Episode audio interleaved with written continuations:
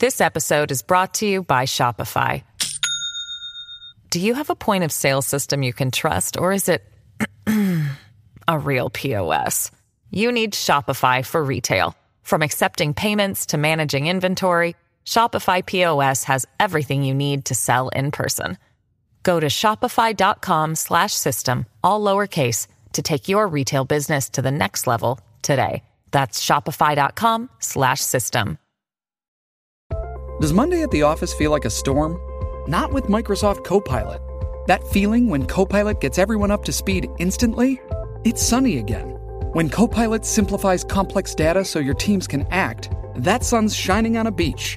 And when Copilot uncovers hidden insights, you're on that beach with your people and you find buried treasure. That's Microsoft Copilot. Learn more at Microsoft.com/slash AI for all.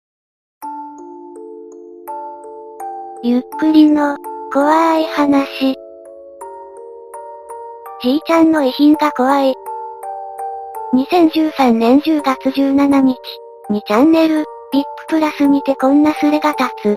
じいちゃんの遺品が怖い。亡くなったじいちゃんの部屋の金庫に数枚入ってたうちの一つ。なんか怖いのが何枚か入ってた。写真の上には鉛筆削るような小刀が置いてあった。怖すぎる。この書き込みとともに画像がアップされていた。学校の建物のようなところに、誰か立っているように見えます。怖いという人とよくわからないという人がいます。お払いとか必要なのかわからん。お前らに霊障とかあったらすまん。霊障があるかもしれないので閲覧注意だそうです。病院か学校かななんかいるぞ。こっちに向かって走ってくる感じのやつが。じいちゃん何やってた人おいこれ金庫入れてあったっつうか封印されてたんじゃねえか。住人たちが色々反応しますがなぜか位置が書き込まなくなります。別になんもないっしょ。おそらく反応を試したかったのか。お書いたの、勇気がなくて見られない画像、動画鑑定すれ、にも貼ってたが。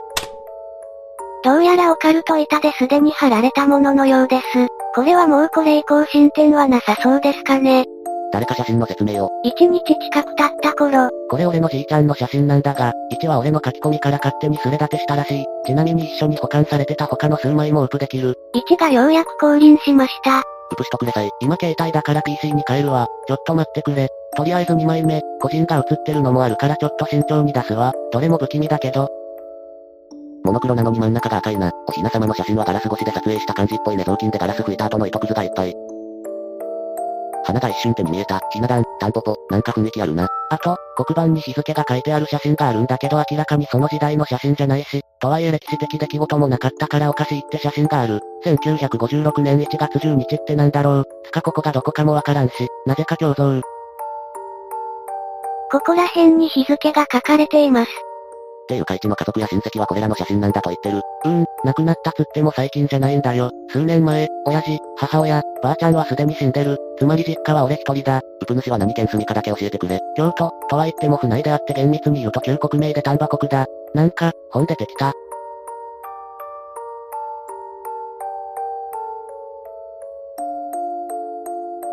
見た俺の友達がおかしくなってる。どうしてくれる？鬼太郎だとネズミ男が興味本位で封印解いて神話級の大ややかしや悪魔を復活させて大災厄をもたらすパターンだな。じいちゃん何してたの？なんか変な言動とかあった？普通の役所の職員だったよ。変わったところといえば古くて比較的大きい家のせいか地元の人がよく人生相談に来てたくらいか。言動は至って普通だったよ。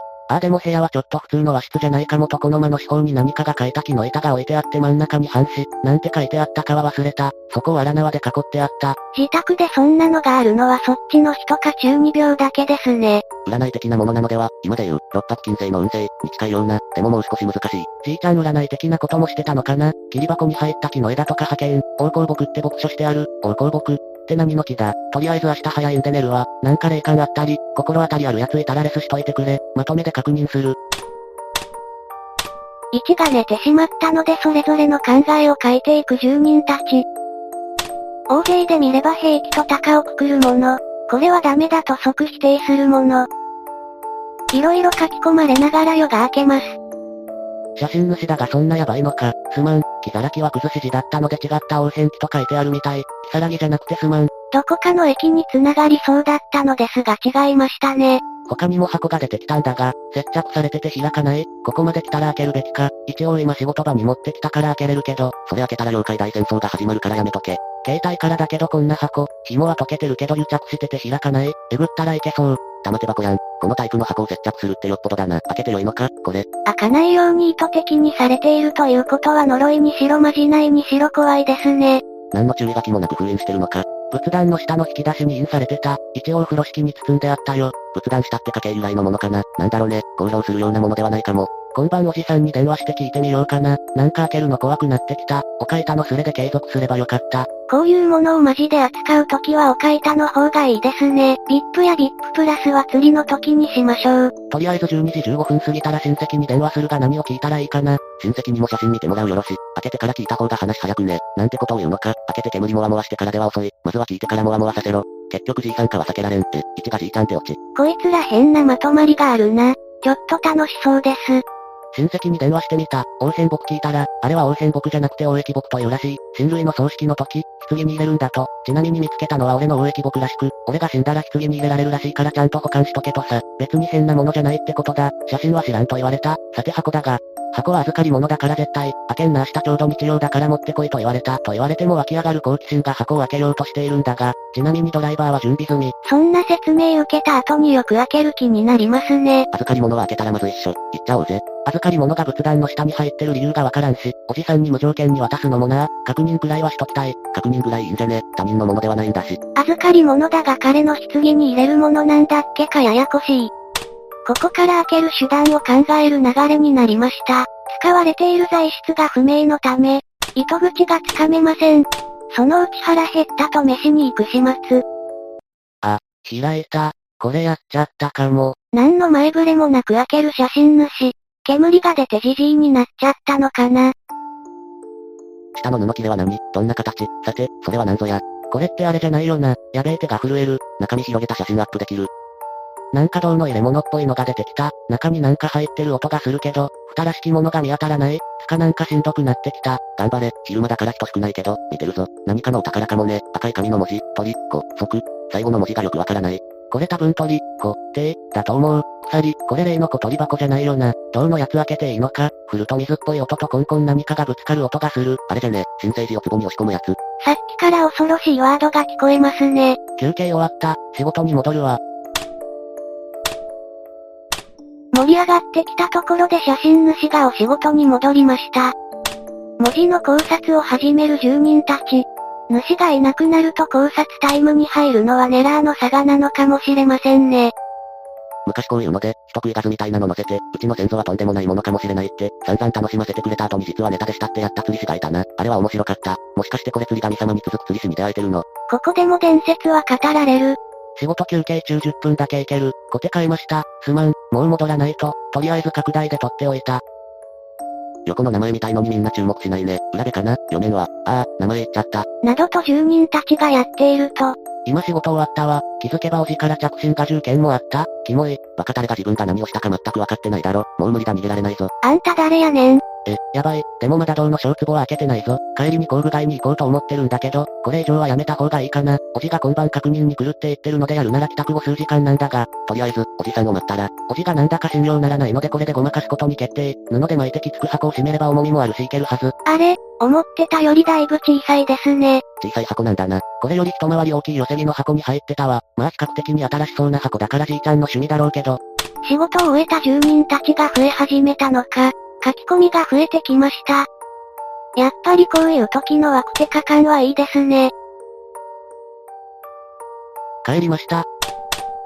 だいぶノリが良くなってきました。8時くらいにおじさんが着く模様。おじさんともう一人誰か来るらしい。とりあえず香辛料入りの天才的な偽装で一時をしのぐ。もう一人って、何やらスルリングだわ。やっぱガチっぽいな。それまでに開封するの。元に戻せる自信がないからとりあえず中身だけ抜いて渡すわ。気づかれたら、じいちゃんの部屋の他の場所にあったって言って渡す。銅壺開けて中身確認し終わったら、渡す。って感じか。高確率でバレの予感。預かり物の本当の持ち主が同行してくるんだから、バレます。報告はよ、このじらし上手、気になって仕方ない。住人たちが待ちわびているとしばらくして、オッケ、帰った。とりあえず文章でまとめるわ。文才ないから時間かかるかもだけど、とりあえずまとめた。文才がないからはしょりまくりで、自分で見てもよくわからん。やってきたのはおじと知らないばあさん。おじさんは仏頂面。ばあさんは結構明るい人だった。じいちゃんの葬式で会ったことがあるらしい。以下、ばあさんは田島さん、と呼ぶ。あら、久しぶりやねほんと〇〇にそっくりだわ。お父さんもお母さんも残念やったねお久しぶりです。まあ父母については順番ですし仕方ないです。〇〇くんが時代さんやと思ってたから、来なかったけど、まだ違ったんやねほんまにごめんねもっと早く聞いてたら、すぐにも来たんやけども、ってな感じの会話の後、おじと田島さんは仏壇に向かって手を合わせた後今に、俺はその間、ペットボトル茶をチンして、湯飲みに入れて接客用意。じゃあ、とりあえず預かり物を見せなさい。ああ、こういうのやったねどれ？ああ、結びが1個取れてるね中身は触らんかったか。はい、かっこま顔。ならえんよ。おばあちゃん心配したわ。特にこれはね。まあ箱の中にあるからこれかどうかはまだわからんけど、これは田島さんのものですか？えー、違うよ。おじいさんが預からわったもんやね持ち主に返すんですか？いややわ。この子は、預かり物はちゃんとした人が預かっとかな。お願いできますか？時代さんがおらへんをやったらとりあえず預かっときます。まあまるまる、ほどにはできひんけど、これなんです。すそうやね。すそう？また今度話してやるわ。今日はもう遅いし、とりあえず、中はうちに持って帰って、火を選んで開けてから預かり方考えますね。ここで開けるわけにはいかんからね。ああ、そうそう。他にも何かよくわからないものが見つかったら、うちに連絡してね。連絡先教えとくから、とりあえずここで写真も見せてみた。こういう写真もあったんですけど、あ、これはおじいちゃんのいずほ、やね。まあこれもあれやけど、まあ一緒にこっちもお預かりしとくわ。フィルムがもしあったらまた連絡してね。田島さんは聞き取りにくいので、結構聞き間違いもあるかも。大体の流れ、細々間に会話が入ってるけど、帰りに灰っぽいのが入った袋渡されて寝るまでに足で踏んどけとさ。とりあえずの問題は、近々偽装がバレそう？逃げたい。なぜ開けた？おい、やってもた。開けるうんぬん以前におじに連絡しなきゃよかった。うむ、これは、ペットボトル茶をチンとは。ペットボトルが溶けそうだよね。開けてパセリが入っててらびっくりだな。やばい、なんとか弁かよ。怪盗パセリ参上、入れなかったん。パンドラの箱、バンバンに開けてるやん。しかも、問題の品物が裸で手元に。どっちかっていうと信心深くないからバレて顔に泥を塗ることの方を心配。あの怖い写真が、おじいちゃんのいずほ、みつほ、やねえ。ってなんだろうね。すそうってなんじゃろ。聞き取りづらいから間違ってるかも。時代さんってのも、パセリの言い訳を誰か真面目に頼む。答えのない問題に答えられる人はいませんよね。開けた言い訳はともかく8のパセリは難しいな。なんでパセリを入れたんだよ。ちなみに文中にはないが、氷の家がなんたらみたいなことも言ってた。中に入っていた壺を開けたのか。開けてない。ジャケットのポケットにある。中の液体が漏れたりしたら痛恨時だから試案中。てか、容器の画像詳しく載せてよ。刻印とかないの？刻印はないね。つか友人から呼び出しかかった。深夜か明日には載せるわ。写真主がいなくなると開けることを期待する書き込みがちらほらと。そして1時間後。ただいま、とりあえず帰ってきた。銅の小壺はどうも会社に置いてきたみたいだから明日取りに行くわ。写真そっからでいいかな。大事なもん忘れないよな。鋭いな。そうだよ。手元にあるよ。取ってあげればいいんだな。謎のフェイントを入れてきた。怪しいです。今気づいたが、振った時の壺中の水音が小さくなってる。明らかに中身の傘が減っとる。漏れる場所ないのに。こえ久々にワクワクする話だ。くっそちっちゃいんな。金色なんだ。開くのかなこれ。しかし中の液体が減るってどういう？質量が変わってないなら、中の物質に液体が吸収されていってるのか、あるいは、沸点の低い液体が1の体温で揮発していってるのか。なるほどと思わせる仮説を立てる者もいました。うっわこれ、1の先祖って死能交渉以外の家系とちゃううちの本家にもこんな感じの入れ物あったわ。お書いたから失礼。すそう、すそ、じゅそ、みつほ、みしほ、みしほはい。多分灰と塩を混ぜたものかと、葬式で使う塩に近い、471の氷ってのは氷、かと、ネギの下の階級、こう考えると505は多分正解、トリコ、時代はわからん。おかいたの人ってすごいんですね。これには住人たちも興奮したようで。おおなんか本格的になってきた。これ中身予想つく。わかんない。死能交渉以外って、例えば、僧侶とか、いや新色だ。ウィキに載ってるから調べてみ。ウィキの灰の項目でも清めに使う灰が載ってる。他にも自分の家と似ていると言っていた人が長文で解説したりと本格的になってきました。ちなみにだがうちは神社じゃないぞ。見バレしそうだからあれだけど俺のじいさんも親父もおじさんも男子はみんな清の一時が名前に。じいさんはまさか、裸の対象。なんか疲れたから寝るわ。明日もこのスレあったら覗きに来させてもらう。おやすみ。こうしてこの日は終わるのでした。続きが気になるもの、パセリが気になるもの、いろいろいますが、いや、パセリしか興味ないみたいです。ちゃんと考察する人たちもいました。結構真面目に調べたり考えたりしているようです。真夜中に頑張っているのはすごいと思うのですが、この人たち多分ニートなんですよね。ネット上の謎じゃなく自分の将来考えた方がいいのに。おはよう。ようやく一が起きてきました。やっと早めにばあさんには暴露しといた方が良くないか。ばあさんに小箱を一回返してもらってこっそり中に戻すという手も考えてる。いや、もうそんな小細工すんな。隠し事しない方が一もスッキリするだろ。ちょっと問題があるんだ。例のツボな。振ってももう音がしないんだよ喉の渇きやばい。中のものが外に出たということか。それはすぐばあさんに連絡するべき。妄想するべきかもしれん。水飲んでも喉の渇きが言えないというのがツボのせいかもと考え始めてる。昼過ぎてまだおかしかったら時間外になるけど病院に行くか。ばあさんに電話。開けてほしいけど開けてほしくない。開けなきゃ進展ないですもの。昨日ツボ上部を回してみたが溶接されてるみたいに動かん。今日になって開ける気がだんだんなくなってきた。開ける気がないようです。春明けや、プライヤーで回してるけど開かない。近場の奴がいるなら誰か一緒に開けてほしいわ。開ける気じゃねえか。京都だよな。俺、高槻だから行こうと思えば行けるぜ。まあ昼過ぎまで用事だから夕方になるけど、会うかどうかはわからんがとりあえず連絡してくれ。友達に頼むとかじゃダメなんですかね。確認した。以後は LINE で、アドも消すわ。主の代わりに、主とは3時頃に落ち合うことにした。とりあえず現物確認。これ試験場じゃん。畜産とか農産、じいちゃん公務員関係じゃなかった。事務じゃなかったろ。139は黒板の写真ですね。試験場って何？警察事務とか消防とか色々点々としてたみたいだけどさすがにじいさんの職歴全部はわからん。新たなワードが出てきました。さてちょっと余裕も足せてもう出発するね。塩とか持ってった方がいい。ここからは高槻市の書き込みで進んでいきます。ずっとこんな感じの道、もう15分で行き着くわ。すごい田舎感ある。現地着、しかし講師が電話に出ない。まさか。あ、もしかして釣られましたか？こういう、講師は普通面、とりあえずこの辺入れる店ないから市街地出て喫茶店でも入る。人がいなさそうな個人の店に入る予定。よかったよかった。喫茶店で開けようとしてるのか？大丈夫かな？喫茶店はロタ。おしゃれ系におっさん二人、店には客がいないな。入れ替わりで一人帰ったわ。とりあえずコーヒー来たら壺と主オープ。